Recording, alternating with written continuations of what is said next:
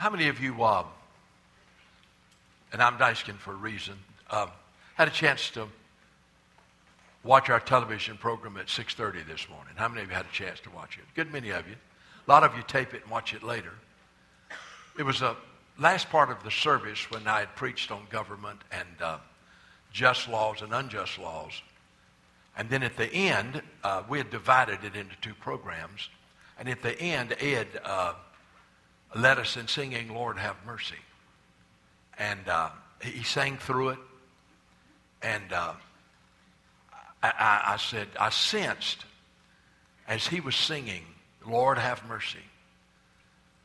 Uh, I went into the den and just knelt uh, there close to the television. And I'm going to tell you what happened today. I don't know how to manifest itself. But as Ed was singing, Lord have mercy, there, there are hundreds, thousands of people that watch our program. I, one guy stopped me in Cracker Barrel this last week and uh, said, uh, I had 38 people in my home and showed them the video of uh, your service on, on the nation. I said, my goodness. But I, I believe as we sang, Lord have mercy, I believe the Spirit of God did something. You say, what, Rutherford? I don't know. But I'm convinced that something went out across this area. As we as a church just cried out together, Lord, have mercy. Lord, have mercy. And I believe the Spirit of God spoke to people. And they realized how much that we need We've always needed it. But we realize more now how much we need the mercy of God. And so I rejoice and praise God for that. Recently, I was talking to someone, and they said, You know, I just feel like that I, I need to be doing more for the Lord.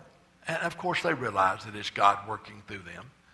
I just I, I feel kind of frustrated. I, I just feel like there's more that God wants me to do. I feel like there's more that, that somehow God wants me to, to be involved in in these critical days. And this verse came to my mind. And I had it, I thought it was something that Jesus said to the disciples. But it wasn't, it's what he spoke to the lady who anointed him with oil in the house of Simon the leper. Jesus said of that lady, she has done what she could. And I looked at this uh, individual. I said, you know, that's a good word for you. You just do what you can. She has done what she could. Now, I'm going to read that scripture in a moment. But that got into my spirit, and I got to thinking, what if everybody would do under the directions of what they can do? Not what I can do, but what if everybody would do what they can do? Well, Thursday, I still hadn't, didn't have it settled in my spirit. But boy, Thursday, God just led me to an article that is just like just stirred my spirit, and it still stirs my spirit. In, in the Baptist paper that goes out in Alabama called Alabama Baptist, there's a section called Heroes of the Faith. And in this one, they were celebrating the 100th year anniversary of Fanny Crosby. Now, I have the article in my hand. I'm not going to read it. But she was born in 1820 lived to 1915. She wrote over 8,000 hymns. When she was 15 weeks old, or 15 months old, I think it was 15 weeks old. No, at six weeks, she got a cold and her eyes got inflamed. And a doctor back then, this is when the 1800s or 19, didn't know what he was doing. He put mustard poultices on her eyes and it blinded her, and she was blind for the rest of her life. At 15, she went to the school for the blind. But here's the thing Now, she didn't get saved till she was 30. Fanny Crosby didn't get saved till she was 30. But at 15, her mother and grandmother, her father died, were such godly people that they had just, even though she couldn't read, had taught her the scripture. and by 15, she had memorized and could recite the Pentateuch. Now, in case you don't know what that is, that's Genesis, Exodus, Leviticus, Numbers, and Deuteronomy. She could recite it from memory. And she could, she could write, uh, recite all the Gospels from memory. Proverbs, Solomon, and many of the Psalms. Well, she went, and, and after she graduated, became a, a that school she became a cool school teacher, and began an advocate for the uh, for, for the uh, blind. And she was the first woman ever to speak before the U.S. Senate. In, in 1943, she became the first woman to ever speak before the Senate. And then three years later, she spoke before all of Congress. But then, at 30, listen to this. In November 20th, 1850, during a revival meeting, the congregation sang, Lord, I give myself to thee. And Fanny Crosby said, My very soul, she said later, was flooded with celestial light. Shy Crosby sprang to her feet and shouted, Hallelujah. And that was her glorious salvation. In 1860, she be- began to write hymns. We, we sing them all the time. Blessed assurance, Jesus is mine. Oh, what a foretaste of glory divine. Heir of salvation purchased by. She wrote Blessed Assurance. She wrote To God be the glory. She wrote Praise Him, praise Him, Jesus my blessed Redeemer. She wrote Jesus is tenderly calling today calling today, calling today.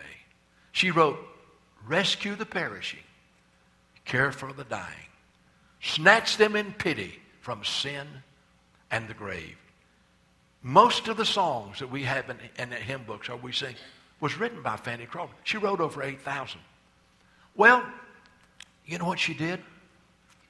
The last two decades, or 20 or 30 years of her life, she moved to the slums the worst slums in New York City, rented an apartment, and spent until she got so ill she could spend all of her time ministering to the poor. Back then, she'd get a dollar for each hymn that she wrote and gave in. That's about $20 today. She took all that money and ministered to the poor. And, and by the not early in 1900, she was one of the most famous people in America. Well, when she died, I want you to listen to what she did. At the request, at her request, her family erected a small tombstone with the words, Aunt Fanny. And then you know what she had? She has done what she could. Wow. I just, I had a spell, I'll be honest with you. I mean, I just said, praise God.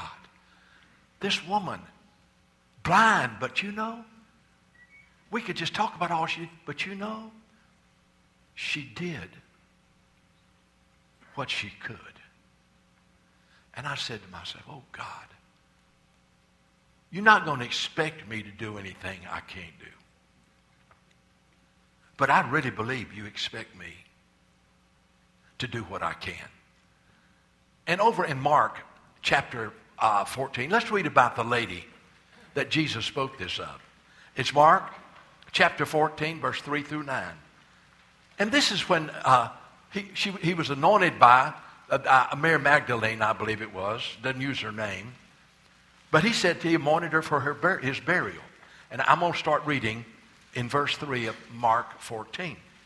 And being in Bethany at the house of Simon the leper, as he sat at the table, a woman came having an alabaster box of very costly oil of spikenard. She broke the flask and poured it on his head. So she comes in, breaks it, and just pours it, just perfume. I, I imagine it was the odor of that perfume just filled that whole house. She poured that perfume on his head.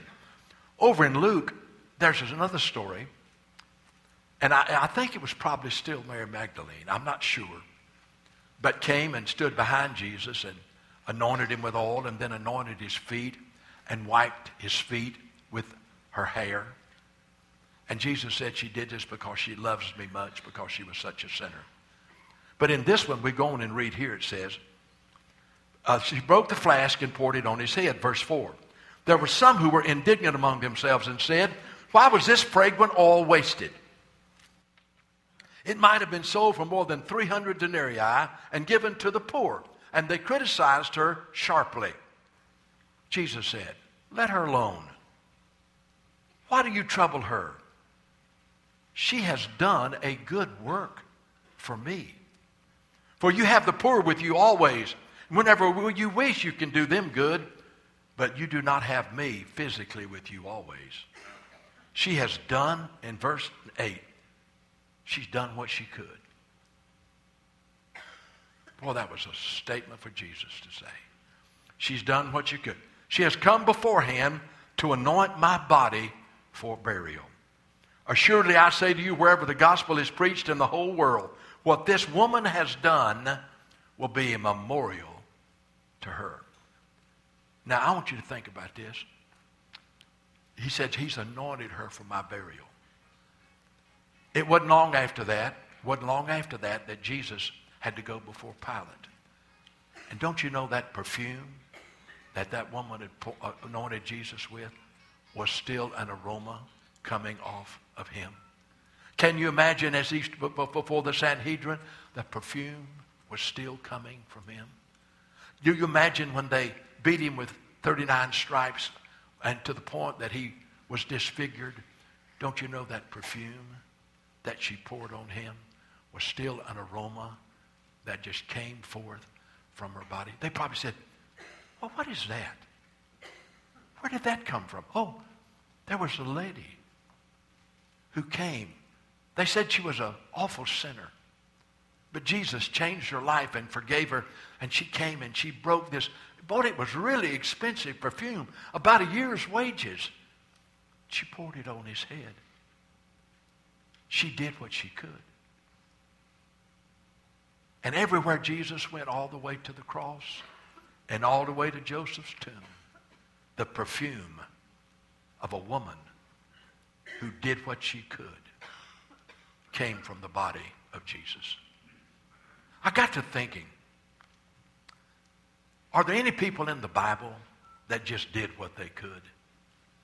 You know, they're not famous like Peter or John or, or some others, John the Baptist. Were there those we don't even know their names. And what they did at the time may not have seemed spectacular, but it's recorded in the Word of God. They did what they could. Turn to the second chapter of Mark. I, I got two people I want to show you, and then I want to tell you what you can do. In Mark chapter 2, verses 1 through 5, guess what? We got four men I don't know their names. But they're unusual men. And let's just read. It's just five verses. Let's just read. Now, here were four men who did what they could.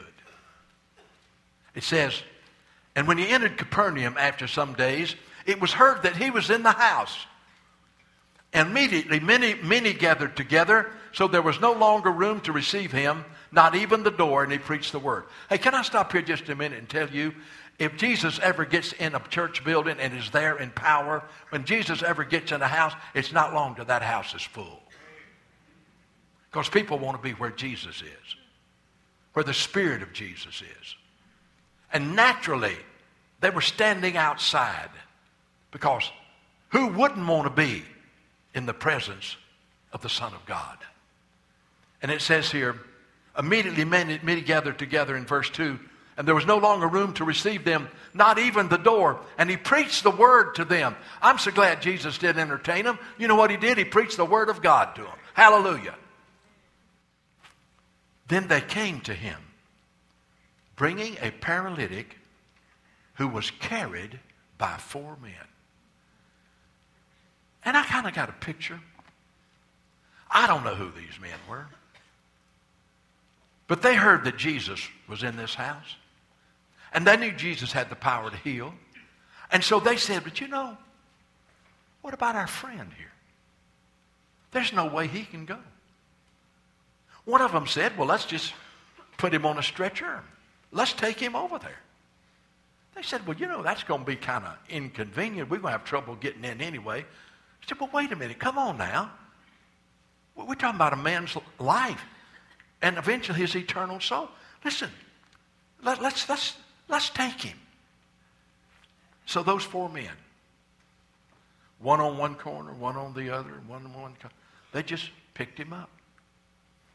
I'm glad they didn't debate who, what corner they were going to be on, aren't you? I mean, I'm glad they didn't. One was a Baptist, one was a Methodist. I want the front corner, you have the back corner. No, I wasn't it at all. They didn't debate who was going to have what corner. Just said they picked him up. And by the way, they had compassion. Dear God, we need to have compassion on people. But for the grace of God, you put yourself in their place, okay? That compassion on him. But you know, they were full of faith. You know why I know that? They got to the house. They couldn't get in. You know the story. And so what they did, they, they put a ladder up to the flat roof and opened the roof and let the man. Now listen, most people would say, man, we can't even get in. How in the world are we going to get through that crowd with a man on a stretcher and get him to Jesus? It's impossible. No, they just knew they were on assignment. They were doing what they could. So they opened the roof. You go in and read. It says, Then they came to him bringing a paralytic borne by four. And they could not come near him because of the crowd. They uncovered the roof where he was, so that when they had broken through, they let down the bed on which the paralytic was lying. And when Jesus saw their faith, it wasn't the faith of the man. Jesus saw their faith. He saw their faith. He said, Son, he spoke to the paralytic, Son, your sins are forgiven you. Jesus knew this man's greatest need was not to be healed physically. He knew his greatest need was to be healed spiritually. He could get healed physically and end up in hell, but he'd get healed spiritually and end up in heaven. You know, I thought about these four men. When Jesus saw their faith, you know what they did? They did what they could. I, am thinking of an individual in a church that I pastored who befriended a neighbor and just did so many things just to love and care for that neighbor. And soon that neighbor started coming to church with him. In fact, they would ride with this individual at times, just ride with him. One day, I looked up and there that person was in the altar. Said, I need to be saved. You know that lady, you don't know her name, but I tell you what, she did what she could. She did what she could. And you know, I want you to know God saw it and said, you know, she did what she could. You know, and, and I thought about these four men. But then the main one I want to show you about, and then show you how this applies to us, is the man who brought his son to Jesus. And I want you to turn over in your Bible to Mark chapter 9, I believe it is. And, and I want you to see uh, about the man who brought his son to Jesus. Mark 9, 17. And this man did what he could. Uh, he did what he could. He tried other things, but he did in this situation what he could. He brought his son to Jesus. So in 917, follow me. There's a great lesson for us here, a great message for us in this that I'm going to show you in a moment. It says here, Then one of the crowd answered and said, Teacher, Jesus came, he'd been on the Mount of Transfiguration. He had, been the, they, he had shined like the sun. The glory of God had been on him on that Mount of Transfiguration. He'd come down off of the mountain. There was a crowd, and they were discussing things. And Jesus walked over and said, What's going on? And the story goes on. It says, Then one of the crowd answered and said, Teacher, I brought you my son who had a deaf or mute spirit. And whenever it seizes him, it throws him down. He foams at the mouth, gnashes his teeth, becomes rigid. So I spoke to your disciples, and they could that they should cast it out, but they could not. Now that's, that, that's the first time I've seen the disciples where they didn't have any power. Said, I, I took you to your disciples since you were, weren't here, and, and, and they couldn't cast the, the spirit out of him.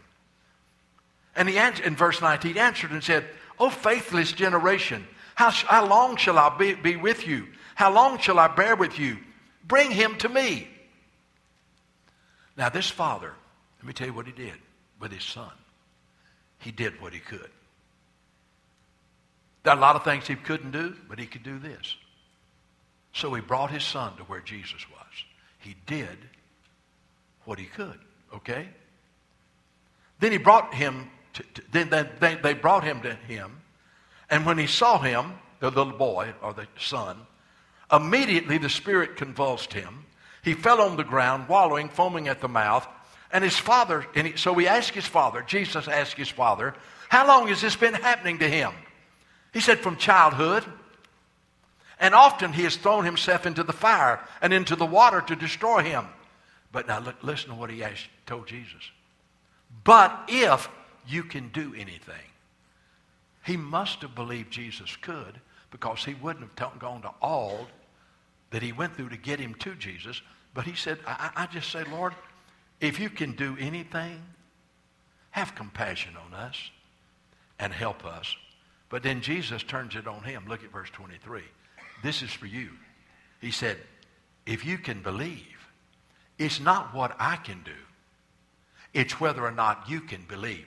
All right, now listen to me. There's some of you right out here. You're saying, Well, Jesus, where are you? You know what I need in my life. You seem to be silent. What's the problem? Is there anything you can do for me? Jesus said, If you can believe, it's not what I can do, it's whether or not you can believe. And I want to tell you something, it's not easy to believe. Circumstances cry out, it'll never happen. Discouragers around you say it'll never be. The word that you get is always doom and gloom. And you say, well, man, is it possible? But Jesus said, if you can believe. Well, that's a that mouthful. All things are possible to him who believes.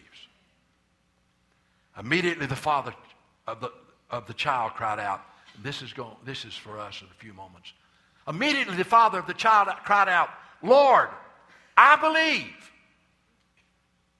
Help my unbelief. He was struggling. You know why?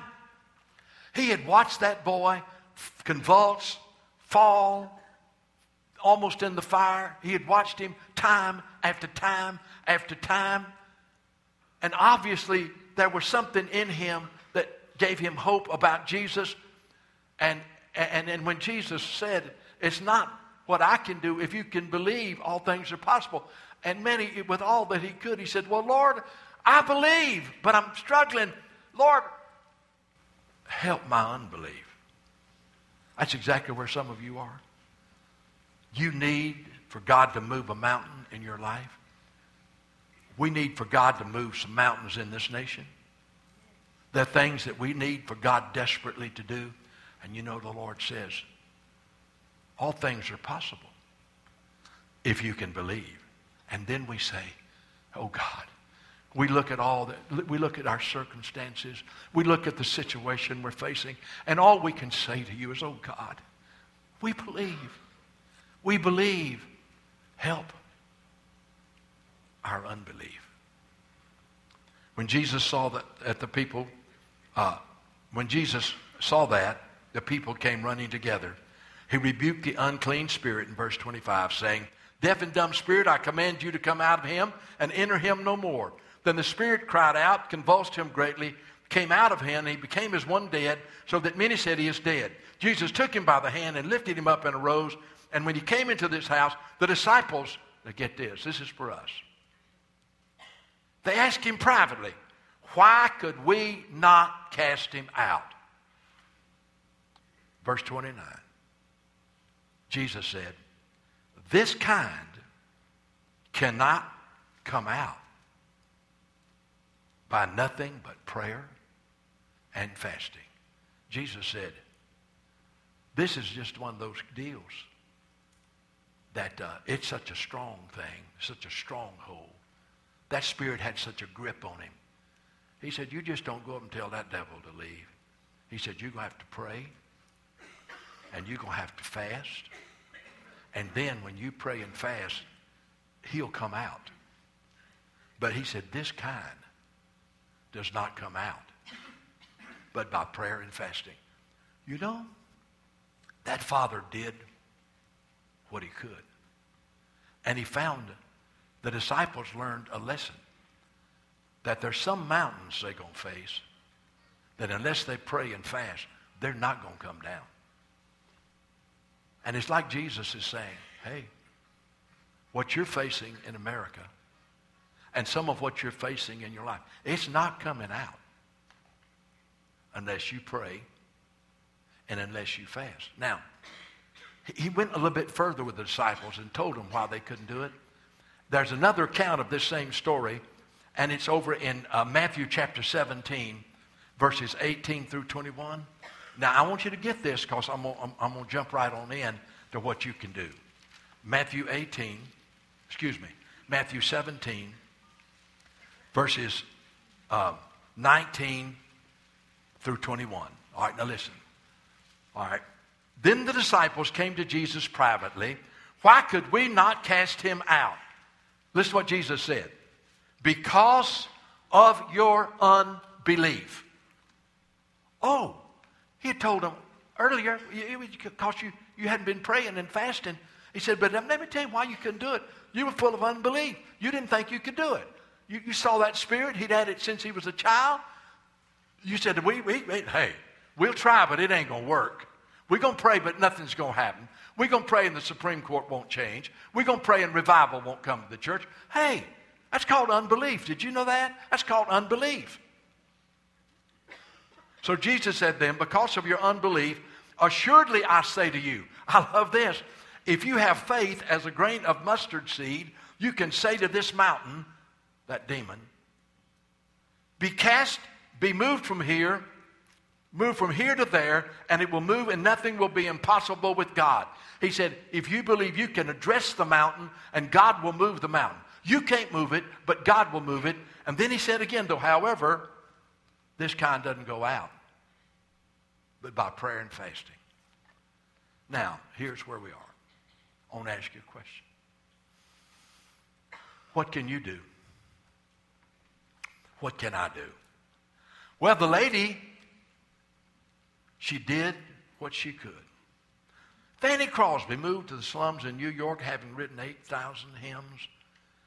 We still talk about her today. You know what she did? She just did what she could.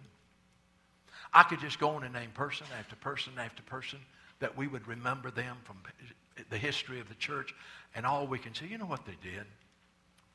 They did what they could. Now, I'm going to ask you the question what can you and I do? There are three things. And they're right here in this story. Number one, we can pray. This kind does not come out but by prayer and fasting. One, we can pray. Number two, we can fast. And number three, we can believe. Now, let, let me say this to you. You know it, and I'm going to say it again. And I pray to God you'll leave this building with this burning in your heart. The battles we are fighting personally, personal battles we are fighting, whatever those battles are you're fighting in your life, those personal battles, the battles we fi- are fighting for our family, the battle we're fighting for this nation, the battle we're fighting for traditional marriage, the battle we're fighting for uh, religious freedom. Let me tell you one thing the battle is the Lord's, it's God's battle. He's the only one that can move the mountain. He's the only one that can move it. That's the problem. We thought we could move the mountains. We thought this, that, and the other. None of it worked. And the mountain got bigger, and the mountain got bigger. And finally, we came to the place and said, unless God moves the mountain, it'll never be moved.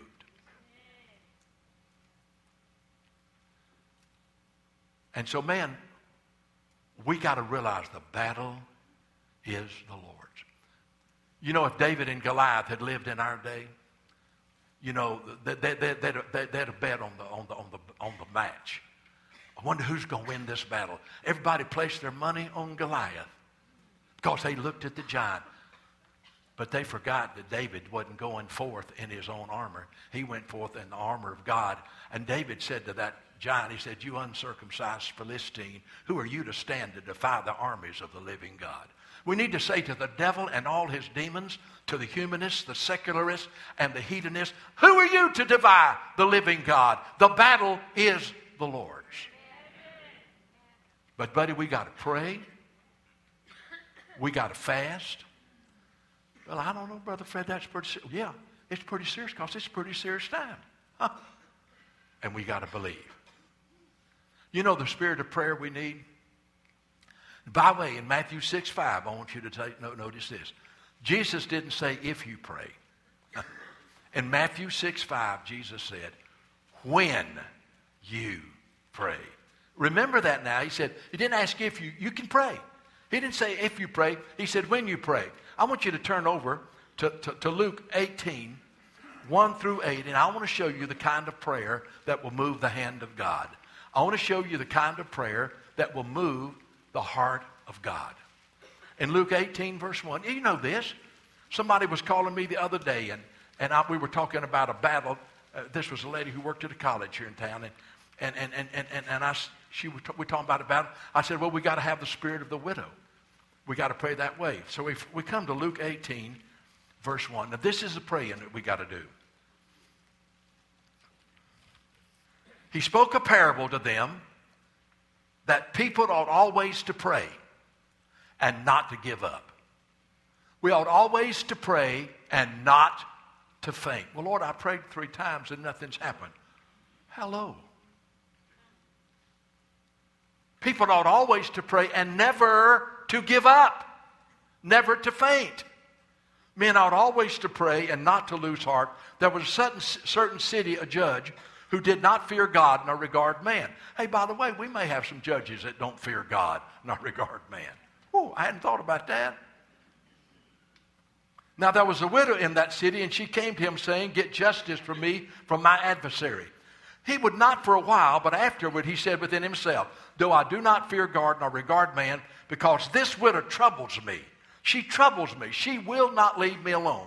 I'm, she's waiting at my door, and when I get to my office, she's at my door when I'm leaving. She leaves messages on my phone. She sends me text messages. She just will not leave me alone. Yet because this widow troubles me, I will avenge her lest by her continuing coming she weary me. Then the Lord said, Hear what the unjust judge said. Shall not, and then said, Hear what the unjust judge said. And then he said, Shall not God avenge his own elect? If an unjust judge gave in to the cry of a widow, shall not God avenge his own elect who cry out day and night to him, though he bears with them long? Sometimes it seems like it's a long time. Now, I tell you, he will avenge them speedily. He'll do it speedily. It'll do, you'll just say, well, is God ever going to do it? Just like that, God does it. He said, but here's the problem. When he comes, is he going to find any faith on the earth that will pray and not give up? When the Son of Man comes, will he find faith? Hey, what are we doing on Wednesday night? We're praying. Praying for lost people, praying for this nation. We, we're praying for revival. We're praying for the Supreme Court justices. We're praying for religious freedom. We're praying against the sexual revolution, the wrong kind. We're praying against sin. Uh, righteousness exalts a nation, but sin is a reproach to any people. We're praying, praying on Thursday morning, praying on Friday night. The warriors on the wall are praying. You are praying. So, all right, what are we doing? What we doing? What we? Well, what are you doing at Luke 4:18, Brother Fred? What are you doing over there? We're doing what we can. Well, what's that? We're praying. Oh, like, I, I thought you had some great plan. You know what about that plan? That's God's plan. God's plan says pray. So what can you do?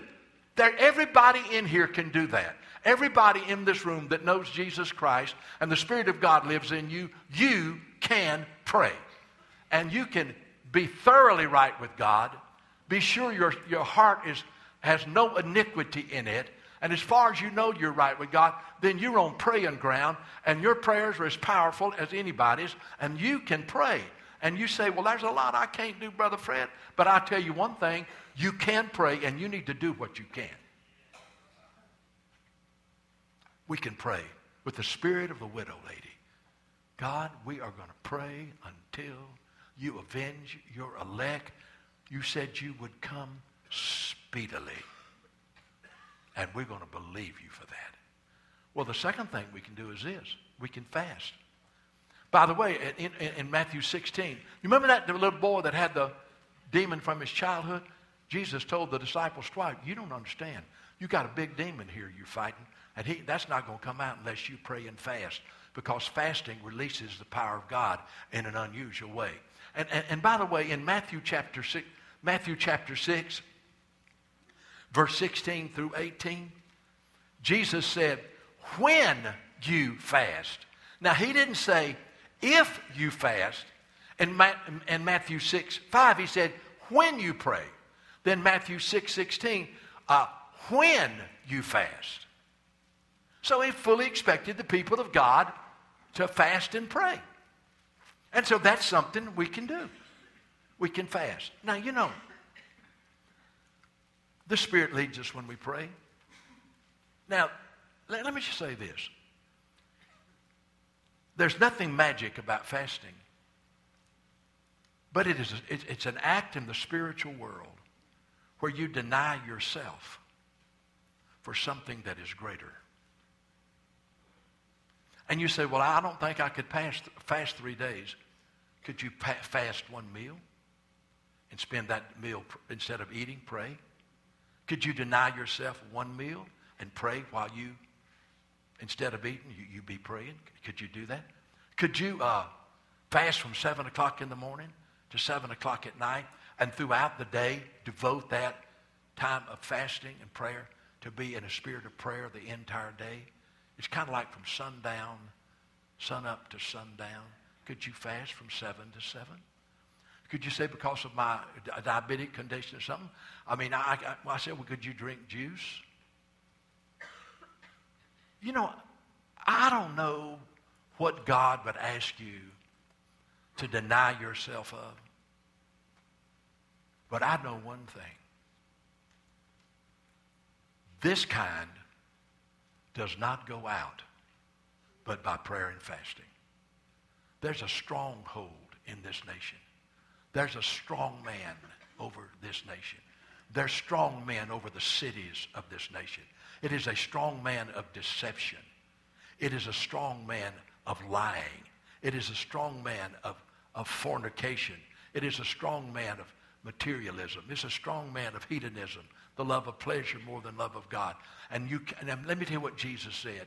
You cannot take the strong man's goods unless you first bind the strong man. And it's like God said to me, this ain't going to come out. This mountain's not going to be moved except by prayer and by fasting. So, you say, well, let me ask you, will you do what you can? Jesus said about this lady, she has done a good work for me. She has done what she could.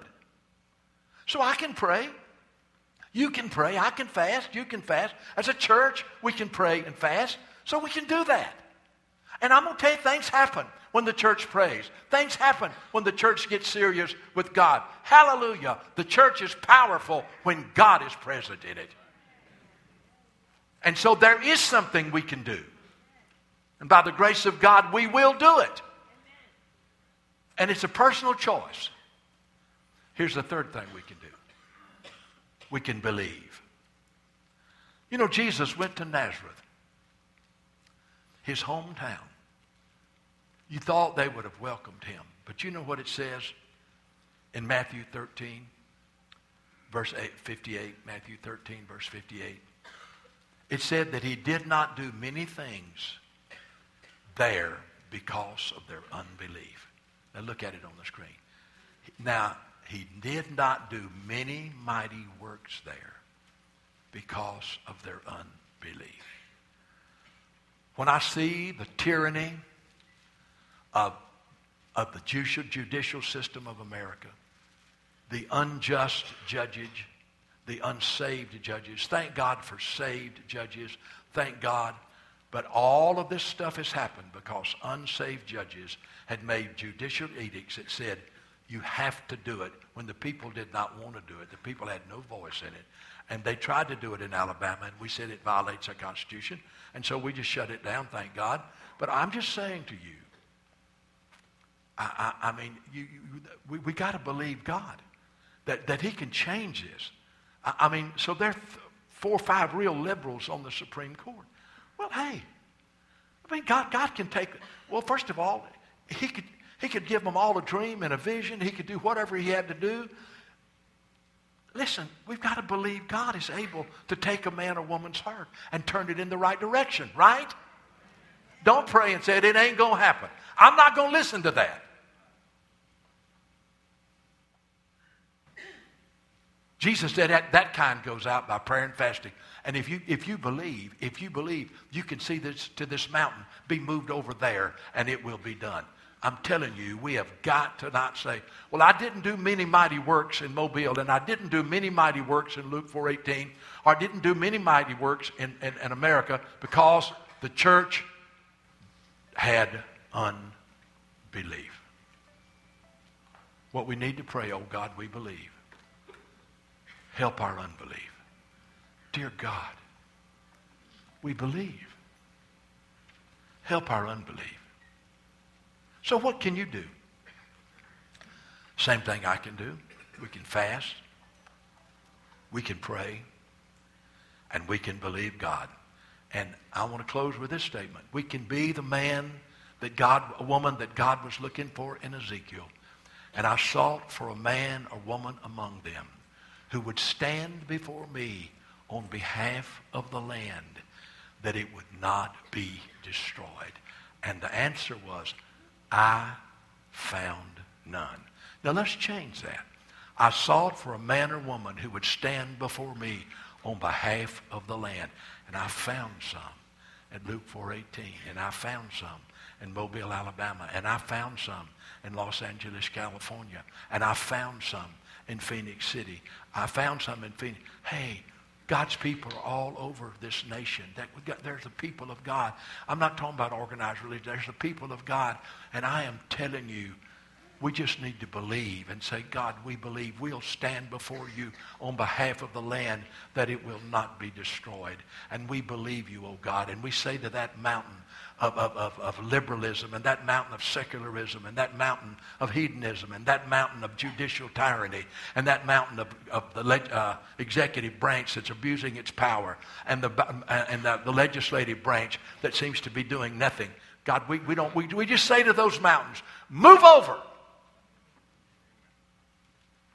In the name of Jesus, we claim victory in the name of the Son of God. Hallelujah. I'm not discouraged, I'm encouraged. You said, Brother Fred, you're living in an unreal world. No, I'm living in a real world, the spiritual world where God's in control. What can you do? You can fast, you can pray, and you can believe. Praise the name.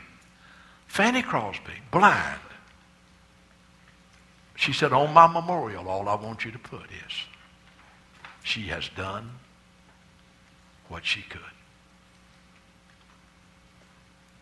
Hundreds of years later, we're still talking about her because she did what she could.